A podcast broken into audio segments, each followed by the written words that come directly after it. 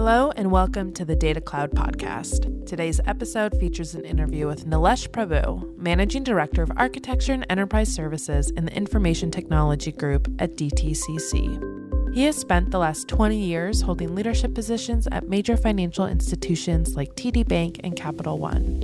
In this episode, Nilesh talks about modernizing legacy technologies, leveraging the relationship between business and IT, the future of the financial industry, and so much more. So please enjoy this interview between Nilesh and your host, Steve Hamm.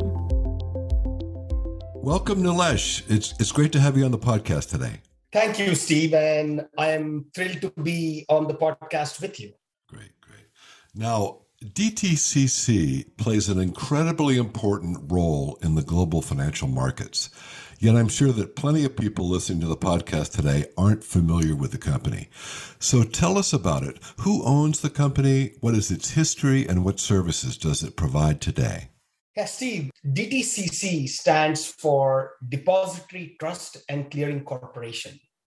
We are a premier post trade infrastructure firm for global markets, providing stability, certainty, and reliability for the financial services industry. And we support our clients by mitigating risk, increasing transparency, and driving efficiencies. But we've got a very interesting history. We were created by the financial industry to solve a paper problem. 50 years ago, if you bought uh, stock in a public company, usually through a stock exchange. You sent in a check and received a paper certificate to reflect your ownership of shares. So in 1973, DTCC was created by the financial industry to put all of those certificates in a vault and create a computerized central ledger. Today, we are the world's largest depository of active US issues and we clear and settle virtually all stock and bond trades in the US markets. And that implies more than 200 million transactions a day across 50 different markets and trading venues. Since then, we've also expanded our offerings to other financial products, including the global derivative markets. In 2021, we processed over $2.4 quadrillion of security transactions. And just so that your listeners understand, I'm not making up the term quadrillion. It's one followed up by 15 zeros or a right, thousand trillion. Right. And that, right. that reflects our scale. No, that's amazing. We're also, Steve, we're also regulated in almost every market we operate in. And we have oversight by 23 different regulators across the globe and the interesting thing about our culture is why we are focused on stability, security, and resiliency. We see innovation as one of our strategic pillars. So we really built a culture where innovation is encouraged and celebrated. Yeah. No, that's a great and thorough answer. Thank you so much. Hey, I, I, did ask who owns the company? Is it owned by the by the people by the financial services companies or is it separate? No, it is owned by the financial services industry. Okay. And we have over uh, 275 shareholders who comprise of various players in the financial services okay. industry. I got it, got it. And you also described it as this, the, the core service is a central ledger. So are you using blockchain or are you planning on using blockchain in the future for this for this capability? Yeah, the as a part of our innovation strategy, Steve, we have actively looked at blockchains and the ability to leverage that technology in order to further our services. And if you go onto our website, you should look up Project Ion, where we have leveraged the blockchain as a very interesting capability to clear and settle security transactions here in the US. Yeah. No, that's really great. That's good. A fantastic overview. So let's drill down to one individual, you. What's your role in the company and what's your strategy for modernizing the way DTCC manages data? So I have global responsibility for both DTCC's technology architecture as well as the delivery of enterprise technology services for DTCC. I lead a team of over 1,500 technologists who architect DTCC's applications, data, and platforms, as well as build and deliver foundational capabilities like data that enable both agility and resiliency for all of our businesses. We have embarked on a multi year strategy that will modernize not only our technology, but also key aspects of our business, including enhancing customer experience while managing production stability and resiliency. Data modernization is a key aspect of that overall modernization strategy. Right. We are using that to improve our client experience, providing timely and seamless access to data, both for internal and external clients. We are also focused on breaking data silos that exist within our enterprise and enhancing data resiliency. Like any large financial services firm, Steve, we run a number of legacy monolithic platforms. Right. And our goal with our data strategy is to enable innovation and agility for our businesses while these legacy systems are being modernized. Yeah. No, this is just incredible. I mean, it just it's just sinking in with me. I mean, your organization must deal with the most data of any organization in the world and also the most transactions. You basically are are putting a real stress test on any technologies that you use, so you have to have like the best, correct? Yeah, that is very right, Steve. And we work, given our unique use cases, we work very closely with our partners to ensure that we are feeding in our requirements, which in many places push the boundaries, like you mentioned, so that they can build it into their applications. Yeah, yeah. Yeah. Now, I, I was looking at a little bit about your, your career history, which is really very strong. So, you've had a series of important data management jobs in financial services. Before DTCC, you were at TD Bank, Capital One, CIT, TIAA CREF. How have your experiences at those companies and organizations prepared you for the challenges that you face today?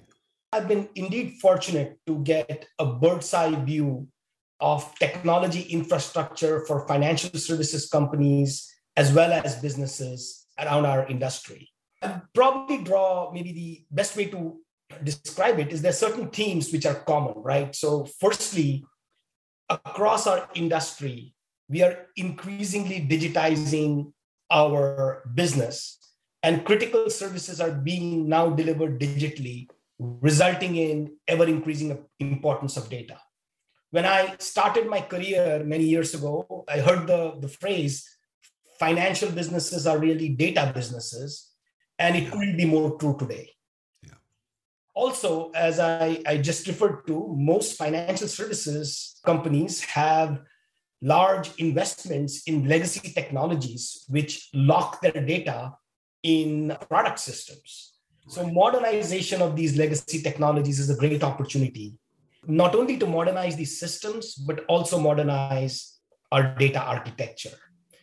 And this requires firms to act and behave differently than they've done in the past. And maybe there are a couple of themes I can touch on.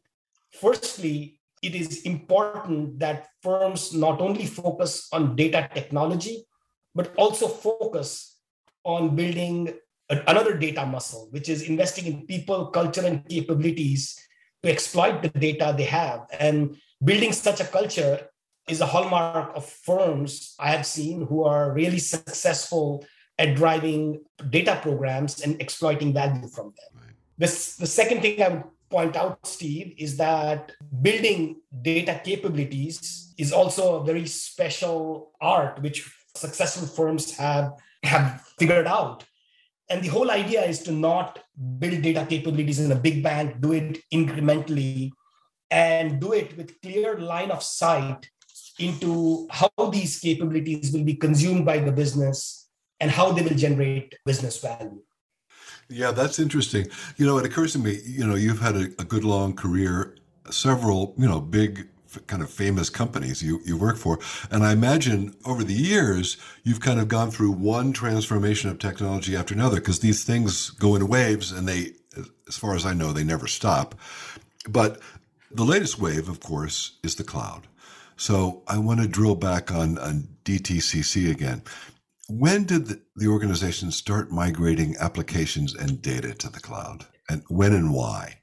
Yes, Steve, we, we started down this journey in 2012. So we, we were relatively early to the game. And our desire to leverage the cloud has been to drive two main benefits. Firstly, leverage tremendous innovation that occurs on the cloud. And secondly, to enable the scale and the resiliency that the cloud brings for our businesses.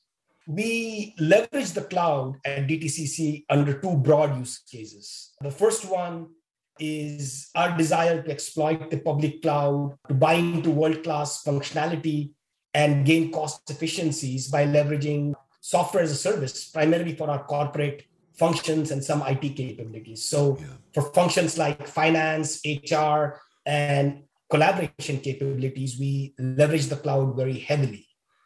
And the second use case we've been involved in is leveraging the public cloud to host our business applications. And given our resiliency requirements, given our unique requirements and the scale we handle, this has been a very graduated journey, and we are actively working with our cloud partners to ensure that their services can meet the needs of our applications. Yeah. Now, in terms of this migration, the, the maturity of it, I mean, do you still have a lot of stuff, a lot of data on premises, or is it mostly in the cloud now? We have been on an active journey of migrating our data onto the cloud. So, the vast majority of our data especially data which is used for non-transactional purposes and data exploration purposes we have been migrating that to the cloud at a very rapid clip. Right right. Now dtcc began using snowflake's data cloud in 2019 what were the initial uses and what results have the technologies brought so we started on this journey stephen the 2018 2019 time frame. And the prime driver for us was that the on-prem data infrastructure we were using was uh, at end of life. And so we had a major decision to make, whether to continue down that path or to take a path which led us to the cloud. Our current model had two major drawbacks. Firstly, scale and expansion meant major time to market issues for us. Right. We had to go through a lengthy procurement process. There was the racking and stacking of the infrastructure in our data centers. And finally, installing software and configuring it, all of which would take months. The cloud model was very appealing because that would significantly reduce this time to market and make that process seamless. Secondly, as an IT organization, we had to invest in specialized teams to manage and run this data warehouse software and hardware, which essentially meant additional costs, but also complexity. So the cloud model was a relatively easy decision for us. So we did, as we migrated to, the, to this model, we achieved significant benefits. But the biggest benefit, which we are now realizing, is one around driving innovation in our businesses. Mm-hmm by extracting data from these legacy environments that are averse to change to a cloud environment that is designed to have on compute demand and storage power, along with modern IT tools to better visualize, analyze, and distribute that information, we've been able to sharpen our focus on customer needs and experience. And that has been a, a indeed a, a game changer for us. Yeah, yeah. And so you have you know your basic services that you provide, and then you're then you're basically a lot of the innovation is in these additional new data analytics applications for your customers, right? And that's what you're doing with Snowflake. Yeah, we are leveraging Snowflake certainly to provide added services for our customers, but we are also leveraging it internally to democratize data and create a culture of innovation internally. Yeah, I see. That's great. So in late September, DTCC and Snowflake announced a significant expansion of their relationship to transform how data is accessed, shared, and leveraged across a number of your services. So please give us some color on that. What are you doing and why? Yeah, Steve, this is something which has been a very exciting development for us. As I mentioned, we already leverage Snowflake as a data foundation across our businesses in market utility, repository, and data services. We believe that we can leverage other core capabilities that exist in the Snowflake platform to position us to solve key industry and client needs. One area which is of great interest to us is data sharing. The market is evolving from SFTP, FTP messaging that require downloading of data between players in the data supply chain to data sharing models where we can leverage common cloud-based environments and where multiple people, parties can view and interact with the same data. This obviously has benefits for us in terms of efficiencies in IT budgets. We won't clog up uh, networks. We won't need as much infrastructure to distribute the data but it also has significant business benefits. Under this model, we can, once a client elects to license a product, we can onboard them faster. In an SFTP world, the provision process can take four, three to four weeks, and we provision access on weekends. You know, you miss a weekend yeah. and you lose weeks of subscription revenue.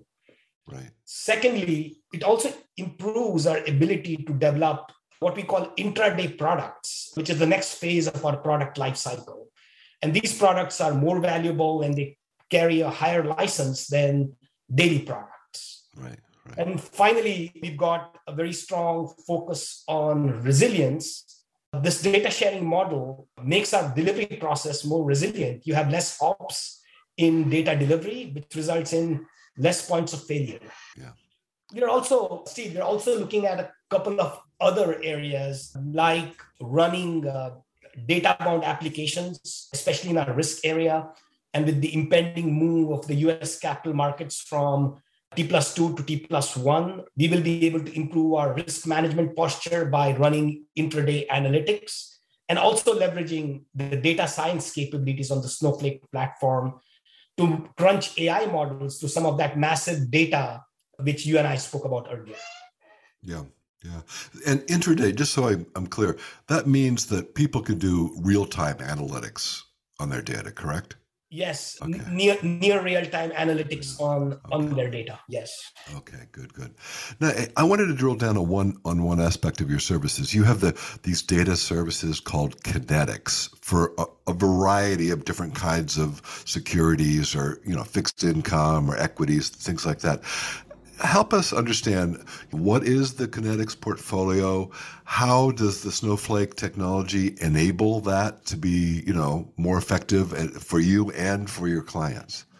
So, Data Kinetics is a product offering that provides insights into market liquidity and sentiment for our customers. And we source data from DTCC's clearing, asset servicing, and trade repository utilities across all major asset classes. And Steve, given our central role in the global capital markets, we have a unique vantage point because we can see uh, almost all transaction activity in a number of asset classes. And it is this data or this transaction activity that has been anonymized and aggregated that forms the basis of the kinetic products.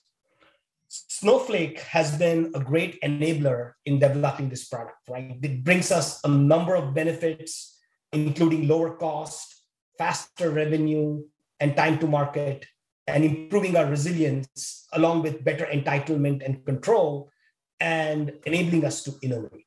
The fact that we are capturing increasing amounts of DTCC's trade activity in Snowflake will make it easier to develop new data products. And the, the really interesting shift we are seeing is the interaction between the business and IT, because the cost of this, of developing these new products is shifting from what was broadly IT cost to the risk on the business side to make sure that they are making the right decisions in terms of product priorities. We are also seeing that we are able to reduce the compute time for workloads. For example, the equities kinetic products, which used to take three hours to process, now takes six minutes. And the fact that we can get data faster to our clients has immense value. For example, a, a hedge fund manager in London will have our data in time to run their sentiment models when the markets are ready to run in Europe, which right, right. puts them at a significant advantage. Yeah. I think that's a great example, but I, I wonder can kind of explain it a little bit more. I mean, you know, a lot of our podcast listeners are not in the financial services business and certainly not in the kind of data intense aspect of it that you've been describing. So Give us an example of how a client uses the Kinetics package. How do they use it to optimize or improve their business? What what are the advantages of timeliness that you're able to offer them? Give us a scenario there. Steve, let me take an example of our equities uh, Kinetics product. And in this product, we aggregate data through the sell side clearing corp. So all sell side firms, brokers, come in every day and send all that trade data to NSCC, which is the sell side clearing corp, to clear and settle their trades. We then aggregate that data to a stock level. And after it's been anonymized, we can then cut up that data by different trade sides. So you can see the data from a buy perspective, sell perspective, sell short, and sell short exempt. The the consumers of this data are typically quantitative investors who are looking at a lot of data points to identify strategies in order to turn a trading profit. And in this age of big data and artificial intelligence, they run some fairly complex data models. And we are a part of that big jigsaw puzzle that they're working with. And the value, Steve, we bring to the equation is that we can provide a consolidated view of US equity markets. And oh, I see. in absence of our data set, they would have to go to 27 different places to gather this data.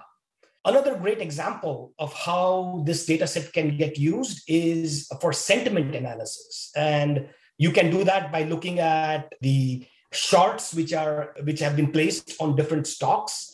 And this can give you a sense for what the market feels about these different stocks. Yeah. I imagine there's been a lot of that done with Meta recently, right? Yeah, absolutely. yeah. absolutely. But that, that, yeah, that doesn't take a lot of subtlety to figure out what the sentiment is there. But there are others where I imagine it's, you know, there's obviously there are people who are, you know, buying long and other people who, who, who are selling short or, or whatever. Yeah. And there, there are differences of opinions and there, a lot of them must be very subtle and it's in the data that you can figure out what the best strategy is for an individual investor. So exactly. Makes... And Steve, another another example would be just liquidity, right? Which can tell you a lot about what is happening in the markets. Our data set lets you look at where trading is concentrated for individual securities, how many different players across peer groups are participating in that trading. And that is pretty powerful. Yeah, yeah, that's interesting. So I I, I realize in, as you're talking that because you aggregate and anonymize, your clients are, are able to see the entire, you know, whatever cut of the data they want, not just their trades, but everybody else's trades. And so that they do get this whole market view. And that is really, I think, extremely valuable for them. So, yeah, thanks for explaining that.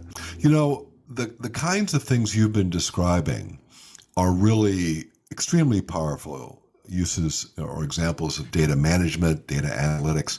Where do you see these things going over the next, you know, four or five years? Not just for financial services, but kind of the world of business. Yeah. Steve, this is part of an overall broader trend where firms are coming to terms with the value of their data. And then they're looking at the cloud to enable development of new products and the ways in which they can join their operations with customers. Financial services, in particular, is evolving from a transaction or a payment business model to one of providing insights and analytics back to their customers. You see this in your personal life. If you think about your online banking services, at one point of time, they were a way to make payments. But today, your bank can give you important indications about your behavior. It can track your spending habits, you can get personalized alerts on fraud, and it can also show you ways to optimize. And within the capital markets at the institutional level, the same concepts are taking place. We are evolving from being a transaction partner for payments, settlement, asset servicing, to an information partner at through all stages of the investment process. And banks in the institutional space in general are going to extend their universe from transaction processing to other areas like compliance, regulatory reporting, and risk management. And Steve, this is going to blur the lines between the different players, right? Collaboration and data sharing are going to be a part of this trend. And specifically in the financial services industry in particular, but broadly, we are all getting more comfortable in using cloud services, storing data in the cloud. And this is going to create new ecosystems where data can be shared between market participants. Yeah. You know, it's just amazing to think back. I mean, how on earth did businesses operate 20 years ago? I mean, it was almost as if they didn't know what was really going on inside their, you know, it, within their operations or with their partners, their their downstream distribution, all that kind of stuff. I mean, obviously, for the time, it was satisfactory, or it was, or it was, it was, you know, what what was available. But it's just, it's just amazing to see this revolution happen, kind of in real time, all around us, and with people like you driving it. So it, this is really a cool conversation. For your information, there's a lot more to ogres than people think. Really need to dig deep and get to know the real you. In the real up close and personal. We typically end with a, a lighter, more personal question. And I hear that you're something of a history buff. How do you compare what's happening today with data and technology to other waves of innovation from the past? Steve, there, uh, there are a lot of parallels, right? And between what is happening in the world today and what is what has happened in the past. There are some differences, but I think the parallels are indeed striking. We talk about data revolution, but if I harken back to the original information revolution, which was really Gutenberg and the invention of the printing press, the oh, ability to mass produce books of all kinds changed the culture back then because reading was only for the elite. And this was really a transformative event around the world. And the, the impact it had on lives of millions was fairly radical. So Martin Luther was one of the early users of the printing press. And if not for the printing press, the Renaissance would probably have remained an isolated experience in northern Italy. Yeah. Also, one of the things which we take for granted today, which is the ability for ideas to challenge ideas, that was something which was driven by the uh, printing press as well. And we call that today the scientific method. So these were really profound and radical changes introduced by a new technology. And today we talk about democratization of data or making data accessible to people. So this is not a new trend. It has links to the past and it will result in uh, fairly radical changes, many of which we can't predict. The other interesting part about that, Steve, is that you know while change has remained a constant, the rate at which it's coming us is, is different. Like it took us 125 years before the telephone reached a billion people and yet it took just eight years for facebook to do, do, just that so the, the rate of change is not something we've experienced before. Right. but the key takeaway i would say is that we should recognize that we have been here before. This is a we shouldn't panic we shouldn't obsess with it but uh, we should learn from our history because it yeah. can inform us. Yeah yeah yeah i you know i think it's funny it's like they're waves within waves I look back on, I think Bill Gates gave this speech at Comdex, was, I think it was 1990 or something like that. He talked about information at your fingertips. It was a vision for the industry. And ever since then, when I look when I look at the next 40, 50 years or whatever it's been, well, I guess 30 years, it's really a fulfillment of that vision. And we just keep getting better access, quicker access, better, deeper data, better ability to analyze it. And you see it continuing into the future and, and hopefully it'll make things better for business and society both and, and individuals as well so This has been absolutely fascinating. I, you know, this whole process of, of getting to know you guys and getting to know your your your business is really cool to me. I mean, I I like to kind of see who's on the cutting edge of technology, and and DTCC certainly is there. So it's something that I'm going to be paying much more attention to in the future. So I've just really learned about the the organization.